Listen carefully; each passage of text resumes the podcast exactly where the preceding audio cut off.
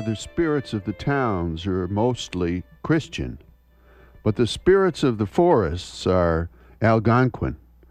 The spirits of the snow and ice are Inuit. The spirits of the mountains are Buddhist.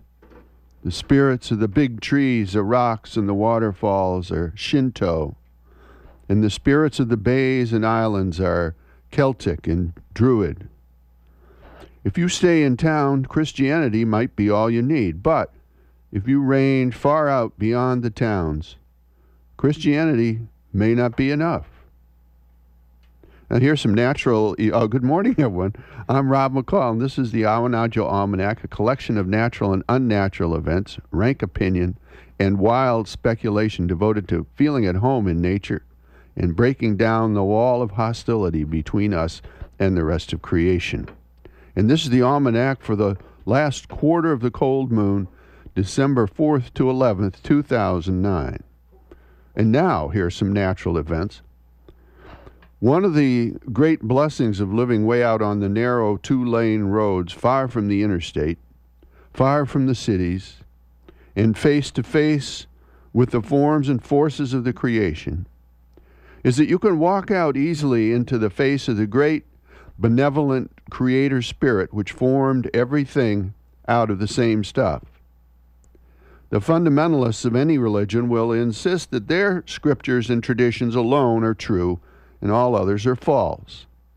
They will insist that they have the whole answer, and unless you believe as they do, you are doomed.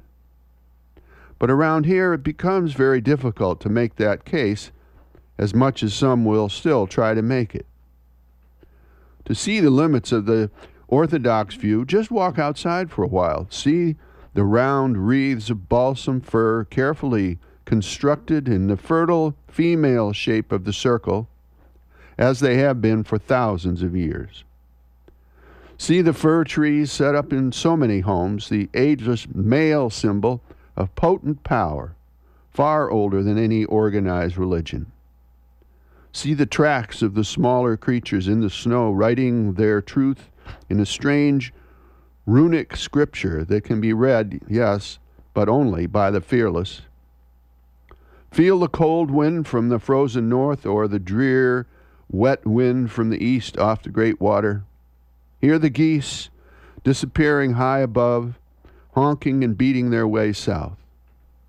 See the lights in the windows of the white houses and the white churches with their long spires reaching heavenward, topped by weather vanes pointing to the four directions. See the sun go lower and then start its sojourn back up toward the peak of the heavens and feel the deep joy at the returning of the light. Hold a new baby in its little snowsuit, hat, mittens, and know something no theology can teach. Know that there is no, here no one religion can ever contain or explain the truth of this overwhelming creation.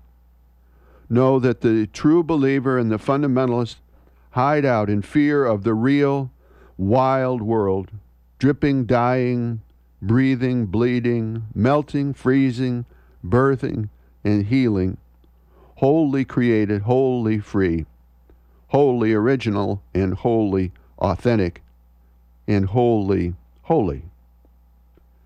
Hanukkah, Christmas, solstice, Kwanzaa, Rohatsu, they're all beautiful, but ever so pale imitations of the authentic faith of heaven and earth. So please fear not to throw open wide your heart at this season. Fear not the warmongers still there the terrorists still there, the life haters, the bombers, the diabolical conspirators, the fiendish controllers. Fear not. Fear not those you love. Fear not those you hate. Fear not, for they have no final power over you. Fear not, for now, while the bear sleeps and the porcupine slumbers, they and the geese and the herons and the ospreys dream of the day when they can come back to life here.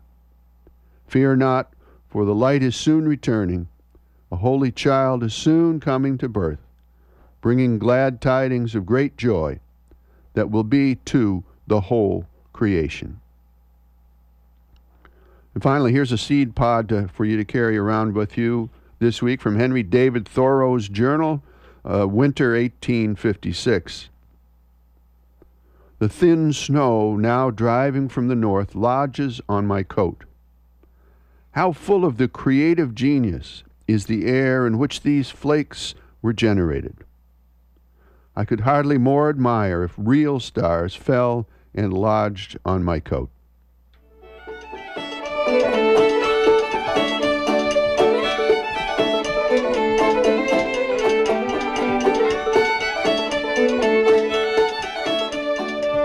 Well, that's the almanac for this quarter moon, but don't take it from me. Go out and see for yourself.